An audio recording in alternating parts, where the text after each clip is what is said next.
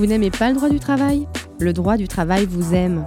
Que vous soyez salarié ou employeur, vous en avez besoin au quotidien. Podcast présenté par Jean-Emmanuel Ray, professeur de droit du travail à Paris 1, Sorbonne et Sciences Po.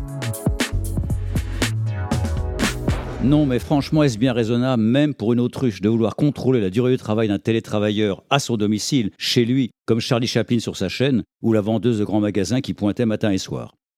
Eh bien, croyez-le ou non, nous en sommes là fin 2021. Eh oui, la loi de mars 2012 et même l'accord interprofessionnel du 26 novembre 2020 ne font aucune différence. Vous travaillez au bureau, vous travaillez chez vous, contrôle le temps de travail, tout pareil. Problème, il n'y a rien de pareil. Alors vous allez me dire, oui, bon, bon, ok, ils sont en forfait jour. Et le propre des forfaits jours, c'est qu'on ne contrôle pas leur temps de travail. Ah, faut voir. Si l'employeur n'a plus à décompter leur temps de travail, il continue à devoir bénéficier des 11 heures de repos. Et le repos, c'est le droit communautaire. Il n'y a pas d'exception. Et alors la question que je vous pose, c'est comment allez-vous contrôler le temps de repos de votre télétravailleur qui est avec son conjoint, avec ses enfants, et qui parfois font une petite sieste, vont faire une course à l'épicerie, voire au-delà si affinité. Bref, il est chez lui, il est dans le temple de l'intimité de sa vie privée et familiale. Et c'est là où le professeur de droit que je suis est extrêmement ennuyé. Parce que le droit tel qu'il est aujourd'hui, il encourage l'hypocrisie, il encourage les attitudes infantilisantes. Bref, il mélange l'inutile au désagréable en privant le salarié chez lui des marges de manœuvre. Quatre exemples. Est-ce que je peux demander à mon travailleur à domicile de garder sa caméra ouverte, comme il serait au bureau sur le regard de ses collègues? Eh bien, évidemment, pas du tout, parce que c'est le temple de sa vie, à lui, mais aussi de sa famille. Hors de question de le filmer.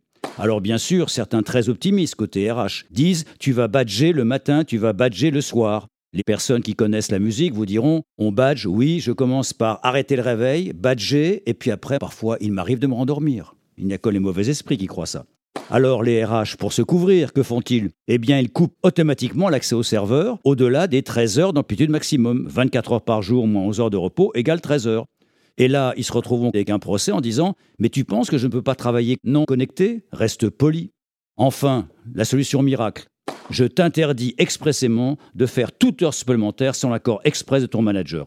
Évidemment, aucun effet si le salarié démontre que la charge de travail était telle qu'il a dû dépasser ses heures. Alors finalement, quand on lit le Code du travail, pour s'endormir, c'est parfois bien. L31 71 4. En cas de litige relatif au nombre d'heures de travail, l'employeur fournit au juge les éléments de nature à justifier les horaires effectivement réalisés. Alors voilà comment ça se passe, et au bout, l'employeur perd à tous les coups. Pourquoi?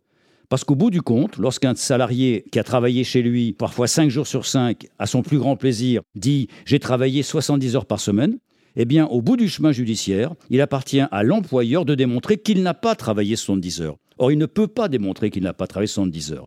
Alors, ça sera le refrain, n'entrons pas, s'il vous plaît, dans l'avenir à reculons. Comment faire? Eh bien, on va modifier la directive de 2003, qui était bien avant l'iPhone, bien avant les réseaux sociaux.